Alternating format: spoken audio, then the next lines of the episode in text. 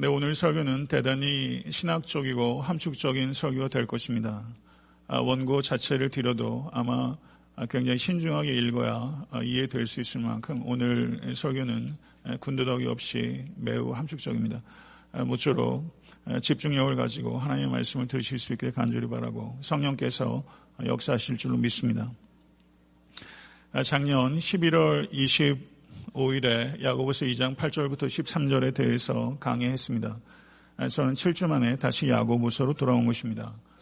거듭해서 말씀드린 것처럼 야고보서에는 세 가지 주제들이 있습니다. 시험과 지혜와 물질에 대한 가르침입니다. 1장 2절부터 11절까지는 이 세 가지 주제들에 대한 핵심적인 진술이었다면 12절부터 27절까지는 이 세 가지 주제들에 대한 재진술이었고 2장 1절부터 5장 18절까지는 이 세 가지 주제들에 대한 확장 진술이 될 것입니다. 이 세 가지 주제들의 반복과 심화가 야고보서의 기본적인 논리 구조라고 할 수 있습니다. 야고보서 2장 1절부터 26절은 이 세 가지 주제들 가운데 물질에 연관된 가르침입니다. 1절부터 13절은 가난한 자와 부유한 자를 차별하는 거짓 믿음에 대한 폭로이고 그리고 오늘 본 말씀 14절부터 26절까지의 말씀은 행함이 없는 거짓 믿음에 대한 폭로라고 할 수 있습니다. 24절을 보시게 되면 사람이 행함으로 의롭다 하심을 받고 그 믿음만은 아니니라 라고 말씀합니다. 이 말씀은 로마서 3장 28절의 말씀 그러므로 사람이 의롭다 하심을 얻는 것은 율법의 행위에 있지 않고 믿음으로 되는 줄 우리가 인정하노라 라는 사도 바울의 말씀과 정면으로 충돌하는 것 같이 보입니다. 오늘 말씀을 통해서 야고보와 바울 사이에 존재하는 것 같이 보이는 이 긴장을 어떻게 해결할 수 있을까 하는 것이 주된 요지가 될 것이다 라고 말씀할 수 있을 것입니다. 저는 잠시 데니엘 도리안이라는 신약학자의 목회 경험담을 나누도록 하겠습니다. 1980년대에는 지나가던 차를 얻어차고 얻어타고 하는 여행들이 흔한 일이었다고 합니다. 어느 날 나는 트럭 하나를 얻어탈 수 있었습니다. 나는 트럭 운전수와 대화를 어떻게 해서든 신앙적으로 이끌어 가려고 노력했습니다. 그리고 실제 우리들은 성경과 신앙에 대해서 열띤 대화를 나눌 수 있게 되었습니다. 그 트럭 운전수는 나에게 이렇게 말했습니다. 예수님이 하나님의 아들이라는 건 이해가 됩니다. 나도 내가 죄인이라는 걸 알아요. 예수님이 내 죄를 위해 십자가에서 돌아가신 것도 믿어요. 하지만 난 전국을 누비며 운전을 하는 사람이에요. 나는 결혼한 사람이지만 서너 도시에 여자친구들이 있어요. 나는 그 여자친구들을 포기할 수 없어요. 이 트럭 운전사의 믿음은 구원에 이르는 믿음입니까? 성도님들께서는 이 트럭 운전사의 믿음을 어떻게 평가하시겠습니까? 오늘 이 트럭 운전사의 믿음이 어떤 믿음인지에 대해서 사도 야고보는 어떻게 이야기하는지 본문을 통해서 우리가 대답해 볼 수 있게 되기를 바랍니다. 야고보는 이 단락을 수사학적 질문으로 시작합니다. 14절을 한번 보시겠습니다. 내 형제들아 만일 사람이 믿음이 있노라 하고 행함이 없으면 무슨 유익이 있으리요? 그 믿음이 능히 자기를 구원하겠느냐? 여기서 믿음이 있노라 하고에서 하고라고 번역된 단어가 실제는 헬라어로 말하다라는 뜻입니다. 레고라는 동사인데 믿음이 있노라 하고라는 것은 믿음이 있노라 말한다 해도 행함이 없다면 그 믿음은 아무 유익이 없다는 것입니다. 그리고 여기에서 믿음이라는 명사, 그 명사를 그 헬라어로 πίστις라고 하는데요. 그 믿음이 능히 자기를 구원하겠느냐라고 말하면서 그 믿음, ἡ πίστις, 정관사가 붙어서 그 믿음이라고 했다는 것을 우리는 유념해서 보여야 할 것입니다. 그렇다면 그 믿음은 무엇을 지칭할까요? 그것은 말만 하고 행하지 않는 믿음을 가리키는 것입니다. 성도 여러분, 사도 야고보는 믿음으로 구원받지 못한다라고 말하는 것이 아니라 그 믿음, 그런 믿음으로는 구원받지 못한다. 곧 말만 하고 행함이 없는 믿음으로는 구원받지 못한다라고 말하고 있는 것입니다.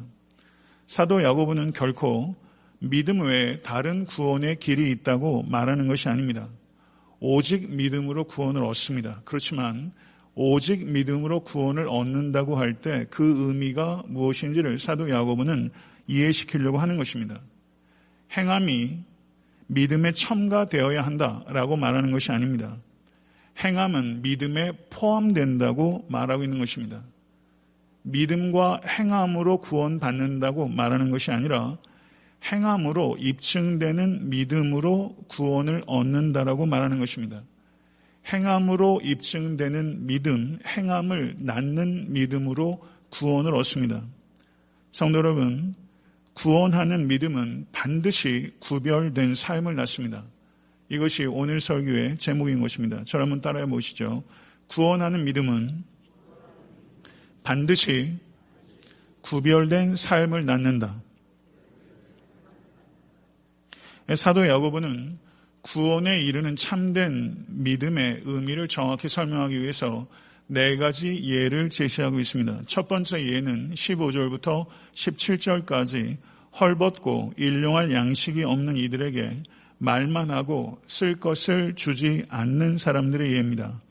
두 번째 예는 18절부터 20절까지 귀신들의 예입니다.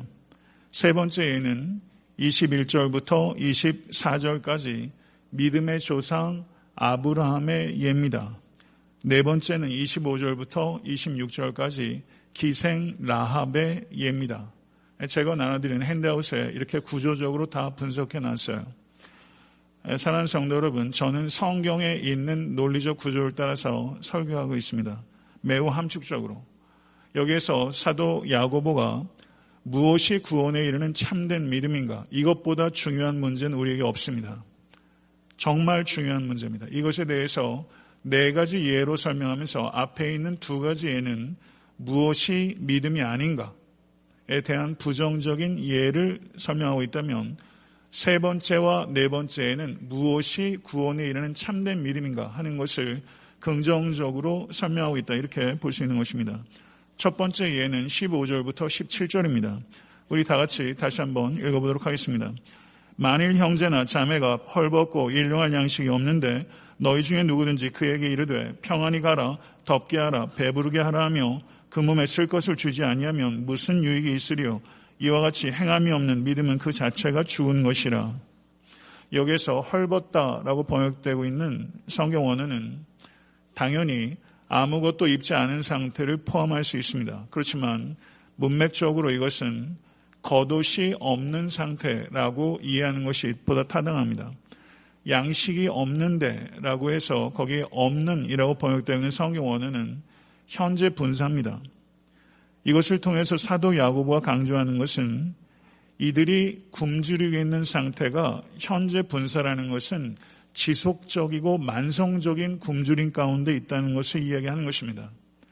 겉옷도 없고 만성적인 굶주림에 시달리고 있는 이들에게 덥게 하라, 배부르게 하라 이렇게 말하는 것은 남의 사정을 알지도 못하고 하는 말입니다. 일용할 양식이 없고 겉옷이 없는 자들에게 부적절한 반응을 나타내는 것은 그 사람의 믿음이 거짓이라는 것을 나타내는 것입니다. 이렇게 사도 야고보는 이야기하고 있는 것입니다.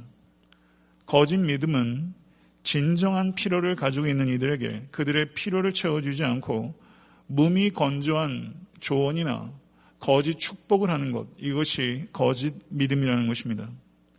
사랑하는 성도 여러분, 행동으로 입증되지 않는 따뜻한 말과 따뜻한 감정을 나누며 즐기는 것 위험한 것입니다. 우리에겐 항상 하나님께서 우리에게 모든 것을 하라고 말씀하진 않지만 우리가 무엇인가를 할 수 있다고 말씀하는 것이고 무엇인가 할 수 있는 것을 하지 않은 채 따뜻한 감정을 나누는 것에 그치는 것 이것이 바로 구원에 이르지 못하는 거짓 믿음이라고 사도 야고보는 우리에게 이야기하고 있는 것입니다. 성도 여러분, 마태복음 25장 42절에서 43절을 보게 되면 내가 줄일 때 너희가 먹을 것을 주지 아니하였고 목마를 때 마시게 하지 아니하였고 나그네 되었을 때 영접하지 아니하였고 헐벗었을 때 옷 입히지 아니하였고 병들었을 때 옥에 갇혔을 때 돌보지 아니하였느니라. 45절을 보게 되면 내가 진실로 너희에게 이르노니 이 지극히 작은 자 하나에게 하지 아니한 것이 곧 내게 하지 아니한 것이니라. 아멘. 믿으십니까? 성도 여러분, 여러분과 제가 주님을 대하는 태도는 정확히 지극히 작은 자를 대하는 태도와 일치한다고 주님께서 명백하게 말씀하셨습니다. 쉐인 클레어본이라는 사람이 쓴 믿음은 행동이 증명한다 라는 책이 있습니다. 그 책에 흥미, 흥미로운 이야기가 있습니다. 한 번은 지역의 한 부유한 신자가 상자 하나를 쉐인 클레어본에게 보냈습니다. 그 상자에는 label이 붙어 있었습니다. 노숙자를 위해서 써 주십시오. 그런데 상자를 열어보니까 그 상자 안에는 전자레인지용 팝콘 알갱이가 들어있었다고 합니다. 근데 노숙자의 거처에는 전자레인지가 없었다고 합니다. 그리고 전기도 잘 들어오지 않았다고 합니다. 그런데 공교롭게도 같은 주간에 마피아가 보내온 선물이 이 쉐어 클레어본에게 도착했다는 것입니다. 마피아가 보내온 상자를 열어보니까 노숙자의 이야기를 매스컴을 통해서 듣게 된 마피아가 지역, 이 지역의 노숙자 아이들을 위한 자전거와 칠면조 고기와 그리고 사용할 수 있도록 수천 달러를 보내왔다는 것이죠. 전, 전자레인지도 없고 전기도 공급이 안 되는 노숙자에게 팝콘 알갱이를 보낸 지역의 부유한 크리스천과 그리고 그들을 위해서 아이들을 생각해서 자전거와 칠면조 고기와 적지 않을 돈을 보내온 마피아 같은 기간에 공교롭게 동척한 이 두 개의 선물들을 우리가 생각할 수 있게 되는 것이죠. 네, 성도 여러분, 이것은 우스꽝스러우면서 대단히 슬픈 현실을 우리에게 드러냅니다. 어쩌면 우리 역시도 마피아보다도 인색하면서 덥게 하라, 배부르게 하라 라고 말하면서 말만 무성한 성도들은 아니었습니까? 17절에서 사도 야고보는 분명하게 이야기합니다. 이와 같이 행함이 없는 믿음은 그 자체가 죽은 것이니라. 살아있는 사람에게 있어서 영혼과 육체가 결합될 때 살아있는 것처럼 성도에게 있어서 믿음과 행함은 반드시 결합되어야 그 믿음이 살아있는 믿음이 되는 줄로 믿습니다. 두 번째 예는 18절부터 20절까지입니다. 18절에서 20절 다 같이 한번 읽어보도록 하겠습니다. 어떤 사람은 말하기를 너는 믿음이 있고 나는 행함이 있으니 행함이 없는 내 믿음을 내게 보이라. 나는 행함으로 내 믿음을 내게 보이리라 하리라. 내가 하나님은 한 분이신 줄을 믿느냐? 잘 아는도다. 귀신들도 믿고 떴느니라. 아, 허탄한 사람아, 행함이 없는 믿음이 헛것인 줄을 너희가 아느냐?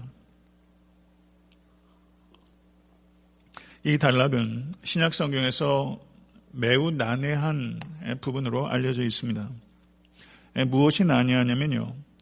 제가 이것을 해석학적으로 여러 가지 가능성들을 다 설명하는 것은 오늘 설교의 취지에 부합하지 않습니다. 제가 해석적으로 가장 타당하다고 여겨지는 저의 선택에 대해서 저는 말씀을 드릴 것입니다. 18절을 보게 되면 어떤 사람이 등장합니다. 누굴까요? 야곱의 생각을 지지하는 사람일까요? 야곱의 생각을 반대하는 사람일까요? 어떤 해석자들은 이 어떤 사람이 야곱의 생각을 지지하는 사람이다 라고 주장하기도 합니다. 그리고 거기에 대한 논거를 제시합니다. 그런데 우리 번역에서는 생략되어 있지만 18절 어떤 사람은 그 앞에 알라라는 접속사가 있습니다. 이 접속사는 강한 반대를 나타내는 접속사예요. 그러나 라는 이야기가 거기 있는 것입니다. 그렇다면 무엇에 대한 역접이겠습니까? 17절에 이와 같이 행함이 있는 믿음은 그 자체가 죽은 것이니라 라는 야고보의 주장에 대해서 그러나 어떤 사람은 이라고 말할 때 이 접속사를 염두에 둔다면 이 사람은 야곱의 지지자라고 판단하기보다는 야곱의 반대자라고 파악하는 것이 합리적일 것입니다. 그리고 이 당시의 수사학적인 관행을 보게 되면 어떤 사람을 자기가 그 이야기하는 논지 가운데 등장시킬 때는 가상의 반대자를 등장시키지 가상의 지지자를 등장시키는 것은 매우 드문 일이었습니다. 그렇기 때문에 저는 여기에서 어떤 사람은 가상의 반대자로 이해하는 것이 타당하다고 생각합니다. 거기까지 이해하셨죠? 맞습니까? 맞습니까? 네. 아, 그 다음에 14절에 믿음이 있노라 하고 라고 말했죠. 믿음이 있노라 하고라는 말은 믿음이 있노라 말하고 라는 뜻이라 좀 말했습니다. 믿음이 있노라 말하고 행함이 없는 사람, 바로 그 사람이 어떤 사람일 것이다. 이렇게 이해할 수 있을 것입니다. 그런데 여기에 또 하나 문제가 있습니다. 야곱의 반대자는 말만 하고 행동하지 않는 사람인데 여기에서 그러면 이 사람은 이렇게 말해야 될 것입니다. 나는 믿음이 있고 너는 행함이 있다. 이렇게 말하는 것이 예상될 수 있는 이야기인데 18절을 다시 한번 보십시오. 18절. 어떤 사람은 말하기를 너는 믿음이 있고 나는 행함이 있으니 지금 뒤집어서 말하고 있다는 것입니다. 말만 하고 행함이 없는 야고보의 대적자는 나는 믿음이 있고 너는 행함이 있으니 이렇게 말해야 되는데 여기에서 난, 너는 믿음이 있고 나는 행함이 있다. 뒤집어져서 말하고 있다는 것이죠. 이것을 어떻게 해결할 수 있을까라는 것이 난제라는 것입니다. 야고보는 자신의 반대자의 말을 자신의 편에서 간접화법으로 말을 하고 있는 것이다. 그렇다면 여기에서 말할 때 다시 한번 띄워주시기 바랍니다. 너는 믿음이 있고 해서 너는 바로 야곱의 반대자를 말하는 것이고 나는 야곱을 말하는 것이다. 그래서 어떤 사람은 말하기를 그래 쿼트 이 뒷부분은 바로 관접합법이 되는 것이고 너는 바울의 반대자의 견해 그리고 나는 행함이 있으니 이건 야고보 자신을 가리키는 것이다. 이렇게 볼 수 있다는 것이죠. 좀 복잡한 듯이 보이지만 여러분들이 정말 성경을 바르게 이해하기 원한다면 충분히 들을 가치가 있는 이야기 제가 한 것입니다. 여기서 반대자의 요지는 그것입니다. 나는 믿음이 있고 너는 행함이 있다. 이 요지는 무엇입니까? 믿음과 행함은 분리할 수 있다는 것입니다. 이렇게 생각하는 사람이 많습니다. 믿음 따로 행함 따로 분리할 수 있다고 생각합니다. 이에 대해서 야고보가 말하는 것입니다. 행함이 없는 내 믿음을 내게 보이라. 나는 행함으로 내 믿음을 내게 보이리라. 성도 여러분, 참된 믿음은 행함이 없이 존재할 수 없습니다. 행함과 믿음은 따로 존재할 수 없습니다.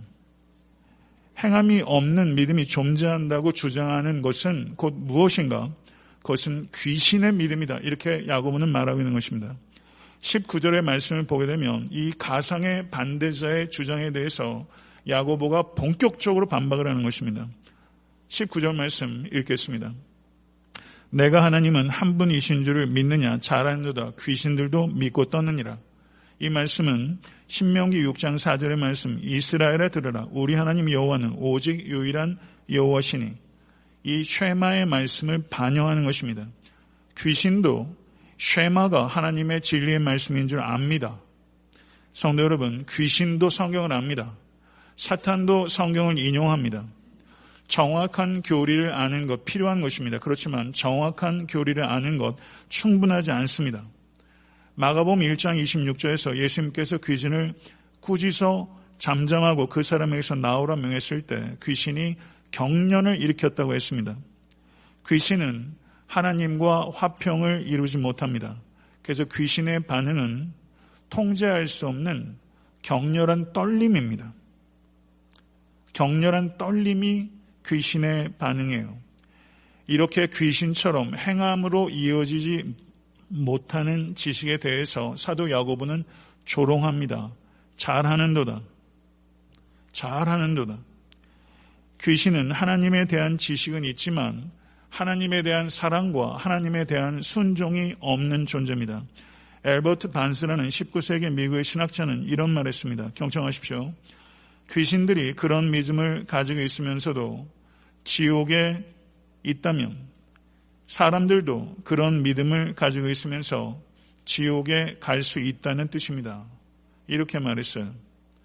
성도 여러분, 이것은 무서운, 그렇지만 분명한 이야기입니다. 행함으로 이어지지 않는 믿음은 구원으로 이어지는 믿음이 아니라 지옥으로 이어지는 믿음입니다. 여기에는 가감이 없습니다. 성도 여러분, 저는 이것을 분명하게 여러분에게 말씀하는 것입니다. 지옥으로 가는 거짓된 믿음의 사람이 있다는 것입니다. 이것에 대해서 야고보는 탄식합니다. 이 탄식이 20절에 기록되어 있는 것입니다. 20절 말씀. 아, 허탄한 사람아, 행함이 없는 믿음이 헛것인 줄을 알고자 하느냐. 야고보서는 여기에서 야고보는 word play를 합니다. 언어 유희를 사용해요. 여기서 헛것이라고 번역되고 있는 성경 언어가 저를 한번 따라해 보겠어요. ἀργή. 헛것이라고 번역된 성경 언어가 ἀργή입니다. 그런데 행함이라고 번역된 성경 언어가 저를 한번 따라해 보시죠. ἔργον. 에르곤이에요.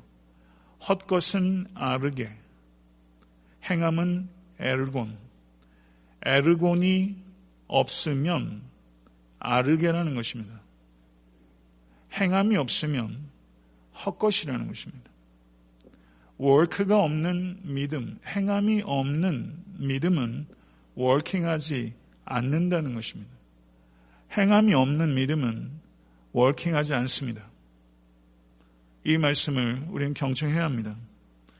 세 번째 예로 넘어가겠습니다. 첫 번째와 두 번째 예는 구원으로 이루지 못하는 거짓된 믿음의 두 가지 예라고 할 수 있고 세 번째와 네 번째는 구원으로 이르는 바른 믿음에 대한 두 가지 예라고 말씀을 드렸어요. 21절부터 24절의 예는 아브라함의 예입니다. 21절부터 24절 다시 한번 읽어보도록 하겠습니다. 우리 조상 아브라함이 그 아들 이삭을 재단에 바칠 때 행함으로 의롭다 하심을 받은 것이 아니냐. 내가 보거니와 믿음이 그의 행함과 함께 일하고 행함으로 믿음이 온전하게 되었느니라. 이에 성경에 이른 바 아브라함이 하나님을 믿으니 이것을 의로 여기셨다는 말씀이 이루어졌고 그는 하나님의 벗이라 칭함을 받았나니 이로 보건대 사람이 행함으로 의롭다 하심을 받고 믿음으로만은 아니니라 라고 말씀하고 있습니다. 21절을 다시 한번 보겠습니다. 우리 조상 아브라함이 그 아들 이삭을 재단에 바칠 때 행함으로 의롭다 하심을 받은 것이 아니냐. 이렇게 말했습니다. 로마서 4장 2절부터 3절의 말씀을 보겠습니다. 로마서 4장 2절에서 3절 같이 한번 읽겠습니다. 만일 아브라함이 행위로서 의롭다 하심을 받았으면 자랑할 것이 있으려니와 하나님 앞에서는 없느니라. 성경이 무엇을 말하느냐? 아브라함이 하나님을 믿음에 그것이 그에게 의로 여겨진다 되었느니라. 이 두 가지 말씀이 명백한 모순처럼 보이는 것입니다. 이 모순을 해결하는 것이 결코 쉽지 않습니다. 그러나 분명한 것은 바울은 아브라함이 행함으로 의롭다 하심을 받은 것이 아니다 이렇게 말한 것이죠. 그런데 야고보는 행함으로 의롭다 하심을 받은 것이 아니냐 이렇게 묻고 있다는 것입니다. 이것을 어떻게 해결할 수 있겠는가 하는 것에 대해서 우리는 디카이오, 디카이오라는 단어, 의롭게 하다라는 동사입니다. 디카이오 순에 이것이 righteousness, 의를 나타내는 것이고 의롭게 하다라고 번역된 동사가 디카이오라는 동사입니다. 그런데 이 동사를 사용하는 사도 바울의 방식과 사도 야고보의 방식이 다르다는 것입니다. 사도 야고보는 이 디카이오라는 의롭게 하다라는 이 동사를 입증의 의미로 사용했습니다. 입증의 의미로 사용했어요. 반면에 사도 바울은 이 디카이오, 디카이오라는 이 동사를 법적 선언의 의미로 사용했습니다. 다시 한번 말씀드립니다. 사도 바울은 이 디카이오, 의롭게 하다라는 이 단어를 법적 무죄 판결, 법적 선언의 의미로 칭의의 최초의 선언, 법적 선언의 의미로 사용한 것이고 사도 야고보는 이 디카이오란 동사를 층이 된 사람이라는 것을 입증의 의미로 이 디카에 오라는 동사를 사용했다는 것이죠. 그렇기 때문에 이 야고보는 행함을 어떻게 이해했는가? 행함을 통해서 의롭다 하심을 획득할 수 있다라고 말하는 것이 아닙니다. 만약에 행함을 통해서 의롭게 된 의롭다 하심을 획득할 수 있다고 말했다면 사도 바울과 정면으로 충돌하는 것입니다. 근데 사도 야고보는 행함을 통해서 의롭다 하심을 획득할 수 있다고 말한 것이 아니라 행함을 통해서 의롭다 하심이 입증된다고 말한 것입니다. 아멘. 믿으십니까? 저는 이거에 대해서 더 길게 장황하게 이야기하지 않겠습니다. 아마 듣기가 어려우실 거예요. 그러나 제가 핵심적으로 말씀을 드리는 거예요. 그러면 창세기로 가보겠습니다. 창세기 15장 6절에 바로 아브라함이 여호와를 믿으니 여호와께서 이를 그의 의로 여기시고 라고 말씀하고 있습니다. 이 말씀은 대단히 중요한 부분이고 신약의 사도들이 서신서 곳곳에서 인용하고 있는 매우 중요한 부분입니다. 그런데 창세기 22장 12절을 한번 보겠습니다. 창세기 22장 12절 내가 내 아들 내 독자까지라도 내게 아끼지 아니하였으므로 내가 이제 내가 하나님을 경외하는 줄을 아노라. 이 말 뜻을 한번 생각해 보십시오. 내 독자까지도 내게 아끼지 아니한 이 아브라함의 행동이 아브라함이 이미 창세기 15장 6절에서 층이 되었다는 것을 입증하는 것이다. 이런 뜻이란 얘기예요. 그러면 성도 여러분, 창세기 15장 6절에서 아브라함은 믿음으로 의롭다 여김을 받았습니다.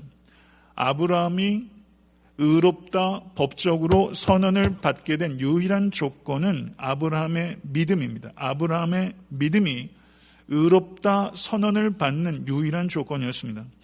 칭의의 조건으로서 믿음을 바울이 강조한 것입니다. 그런데 창세기 22장 12절에서 아브라함이 의롭다 여김을 받았다는 것이 그의 행위를 통해서 입증된 것입니다. 야고보는 칭의의 증거로서 행함을 강조한 것입니다. 바울은 칭의의 조건으로서 믿음을 강조한 것이라면 야고보는 칭의의 증거로서의 행함을 강조한 것입니다.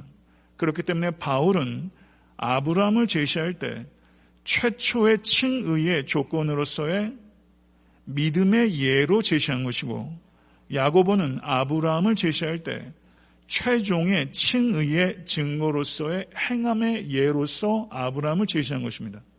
그렇기 때문에 동일하게 동일한 사건을 바울도 인용하고 야고보도 인용했지만 둘 다 이 디카이오란 이 동사를 사용한 방식이 달랐고 그리고 아브라함을 인용한 근본적인 목적이 달랐다.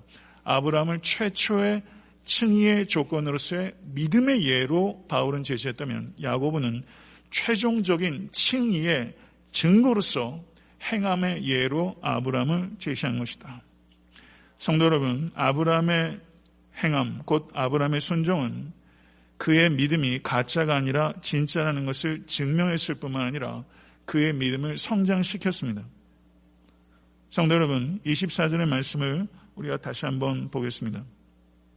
사람이 행함으로 의롭다 하심을 받고 그러면 의롭다 하심을 받는다는 의미가 입증의 의미가 있다고 이야기를 한다면 그와 같은 해석을 이 안에 넣어서 이 말을 풀어보겠습니다.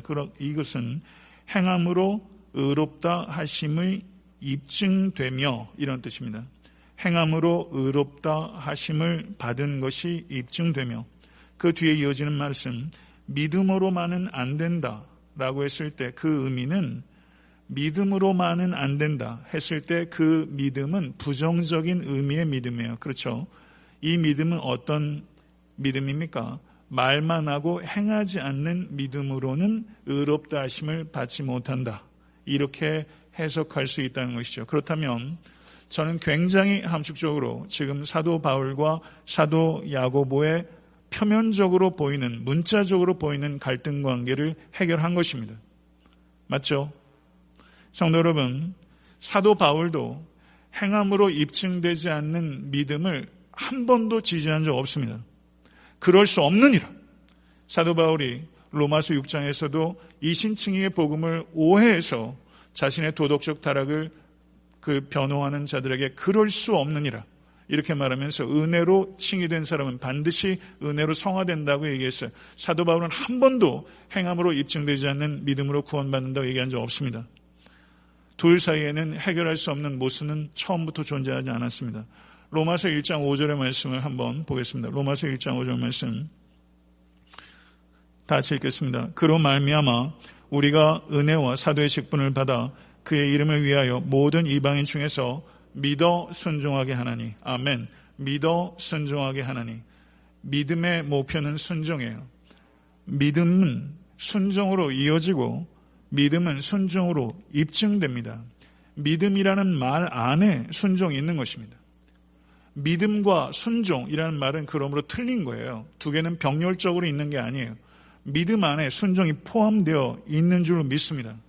갈라디아서 5장 6절을 한번 보겠습니다. 굉장히 중요한 말씀입니다. 갈라디아서 5장 6절 다 같이 읽겠습니다. 그리스도 예수 안에서는 할례나 무할례나 효력이 없되 사랑으로서 역사는 믿음뿐이니라. 아멘. 저를 한번 따라해 보세요. 이 프레이즈는 외우셔야 돼요. 사랑으로서 역사하는 믿음. 다시 한번요. 사랑으로서 역사하는 믿음. 그럼 뭐가 바른 믿음인가? 사랑으로서 working, 거기에 저기 에르곤이란 아까 에르곤이 working이라고 했죠. 그, 그 단어가 사용되고 있는 거예요. 사랑으로서 working이 될 때만 믿음이에요. 믿음의 존재 방식은 사랑입니다. 사랑으로 표현되지 않는 믿음은 거짓 믿음이에요. 사랑으로 표현되지 않는 믿음은 지옥으로 가는 믿음입니다. 귀신의 믿음입니다. 제가 공포 조장하는 거 아니죠. 전 성경을 얘기하고 있는 거예요. 왜냐하면 한 사람도 구원에 도달하지 못하는 걸 보고 싶지 않기 때문에. 저는 성경을 있는 그대로 얘기하는 거예요. 어렵게 얘기하는 것도 아니고 일부러 가감해서 얘기하는 거 아닙니다. 저는 정확하게 성경 얘기하는 얘기를 하는 거예요. 사는 성도 여러분, 이제 네 번째 예로 나아갑니다. 아브라함의 예를 얘기했다면 이제 25절부터 26절은 라합의 예를 얘기하고 있어요. 이 사도 야구부의 논리를 따라가야 합니다. 25절과 26절 다 같이 읽겠습니다. 또 이와 같이 기생 라합이 사자들을 접대하여 다른 길로 나가게 할 때 행함으로 의롭다 하심을 받은 것이 아니냐. 영혼 없는 몸이 죽은 것 같이 행함이 없는 믿음은 죽은 것이니라. 이렇게 말하고 있어요. 믿음의 조상 이스라엘의 국부 아브라함 그리고 가나안 족속 기생 아마 창녀였을 겁니다. 라합 모든 면에서 대조가 되는 인물이에요. 극과 극의 인물을 얘기하고 있어요. 왜 사도 야고보는 이 상극의 사람을 얘기했을까요? 모든 사람이 예외 없이 행함으로 입증되는 믿음으로 구원을 얻습니다. 아브라함 같은 사람도 라합 같은 사람도 오직 한 가지 원리 행함으로 입증되는 믿음으로 구원을 얻었습니다. 그러면 다른 사람은 어떻겠습니까? 동일한 원리 아니겠습니까? 이것이 사도 야고보의 논리예요. 예 없이 행함으로 입증되는 믿음, 행함을 낳는 믿음, 구원 얻는 믿음은 반드시 구별된 삶을 낳는다. 이것을 강조하고 있는 것이죠. 라합의 믿음이 무엇입니까? 여호수아 2장 9절. 여호와께서 이 땅을 너희에게 주신 줄을 내가 아노라. 11절. 우리가 듣자 곧 마음이 녹았고 너희로 말미암아 사람이 정신을 잃었나니 너희의 하나님 여호와는 위로는 위로는 하늘에서도 아래로는 땅에서도 하나님이시니라. 아멘. 이게 라합이 가지고 있었던 믿음이에요. 인간적인 관점에서 한번 생각해 보십다. 적국의 스파이가 왔는데 그 적국의 스파이를 숨겨준다. 인간적인 관점에서는 이건 용납할 수 없는 매국행입니다. 총살이에요. 이건 매국행이에요. 그러나 하나님의 관점에서 봅시다. 하나님의 나라에 충성하는 것과 하나님의 나라에 반역하는 이 땅의 나라가 있다고 했을 때 우리의 충성은 어디로 향해야 하는가? 어디로 향해야 합니까? 우리는 하나님 나라의 시민입니다. 믿으십니까? 하나님 나라의 관점에서 보게 된다면 하나님 나라와 내가 속한 이 땅의 나라가 양립할 수 없을 때 우리는 하나님 나라의 법에 따릅니다. 하나님 나라의 관점에서 이, 이이 여인의 행동은 받아들일 수 있는 행동일 뿐만 아니라 칭찬받을 만한 믿음의 행위입니다. 다른 모든 가난한 사람들이 철옹성과 같은 여리고성을 믿을 때 이 여인만은 하나님을 믿었습니다. 그래서 정탐꾼들을 접대하고 다른 길로 갈 수 있도록 함으로써 자신의 믿음이 참된 것이라는 것을 입증한 것입니다. 어떠한 대가를 치른다 할지라도 서로 죽는다 할지라도 위험에 처한 하나님의 사람들을 돕는 것으로 이 여인의 믿음이 진짜임을 입증한 거죠. 그리고 26절은 결론입니다. 사도 야고보는 다시 한번 말해요. 영혼이 없는 몸이 죽은 것 같이 행함이 없는 믿음은 죽은 것이니라. 아멘. 믿으십니까? 사랑하는 성도 여러분, 아브라함은 하나님께 대한 순종의 행함으로 라합은 사람들의 필요를 채우는 섬김의 행함으로 자신들의 믿음이 구원에 이르는 참된 믿음이라는 것을 입증했습니다. 말씀을 맺겠습니다. 저명한 신약학자인 윌리엄 바클레이라는 사람은 이런 중요한 말을 했어요. 어떤 멋진 감정을 행동으로 옮기려고 시도하지 않고 그 감정을 반복해서 경험하는 것보다 더 위험한 것은 없다. 이랬어요. 의미 있는 말입니다. 어떤 멋진 감정을 행동으로 옮기려고 시도하지 않고 그 감정을 반복해서 경험하는 것보다 더 위험한 것은 없다. 많은 사람들이 이 위험에 빠져 있습니다. 혹시 여러분은 그렇지 않습니까? 행동으로 옮겨지지 않는 감정, 행동으로 옮겨지지 않는 믿음, 거짓일 뿐만 아니라 위험한 것입니다. 행함이 없는 사람은 단언컨대 모두 불신자입니다.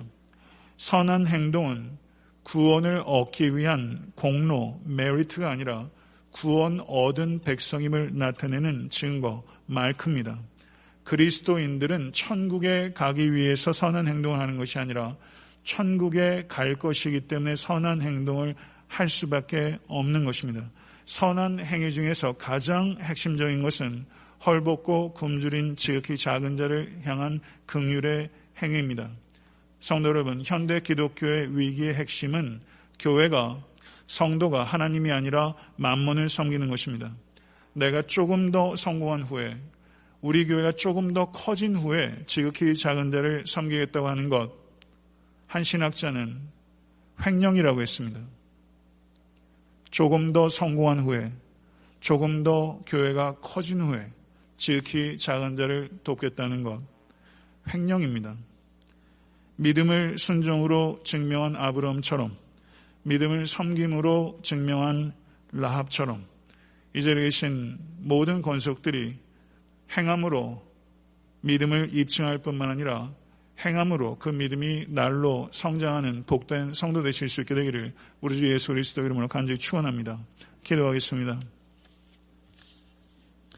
존귀하신 아버지 하나님 어리석고 아둔한 자가 믿음과 행함에 대하여 그리고 사도 야고보와 또 사도 바울 간의 표면적인 긴장 관계를 풀어내려고 힘을 다하였나이다. 존귀하신 주여 이 말씀이 우리의 신비 가운데 새겨지고 구별될 수 있도록 도와주시사 우리 사안의 애탄듯 섬기는 교회 모든 권속들이 아버지 하나님 행함으로 입증되는 믿음, 행함을 낳는 믿음, 구원받은 자로서 구별된 삶을 살아가는 권속들이 될 수 있도록 인도하여 주시옵소서. 한 사람도 예 없이 구원받지 못한 채로 교회 문턱을 드나들지 않도록 긍휼히 여겨 주시사 하나님의 말씀이 그 귀에 들리게 하시고 그 마음속에 새겨지며 성령께서 역사하셔서 중생하는 역사가 있을 수 있도록 인도하여 주시옵시고 이 자리에서 예배를 통해 하나님을 경험하고 은혜를 체험하는 모든 권속들이 아버지 하나님 우리끼리만 좋아하는 것이 아니라 아버지 하나님 울타리 밖에 있는 양머리들을 예수께로 인도하지 않고는 견딜 수 없는 뜨거운 복음의 열정과 확신을 가질 수 있도록 역사하여 주시옵소서. 올 한해 이 일을 위해서 우리가 헌신하기를 원하오니 하늘과 땅의 모든 자원으로 충만케 채워 주시옵소서. 우리 주 예수 그리스도 이름으로 간절히 기도드릴 사옵나이다. 아멘.